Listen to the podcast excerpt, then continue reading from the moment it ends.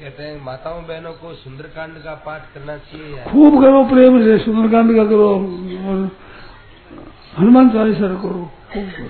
तुलसी की माला पहन सकते हैं? पहन सकते हैं। अद्भुत अवस्था में जरा दूर रखना अच्छा है। पहन सकते कंठी हो तो वो तो कंट्री रहेगी। है कंठी अगर बंदी हुई तुलसी की तो वो तो रहेगी हर कुछ स्नान का जल आता है कंठी का जल आने से बहुत शुद्ध होती पवित्रता होती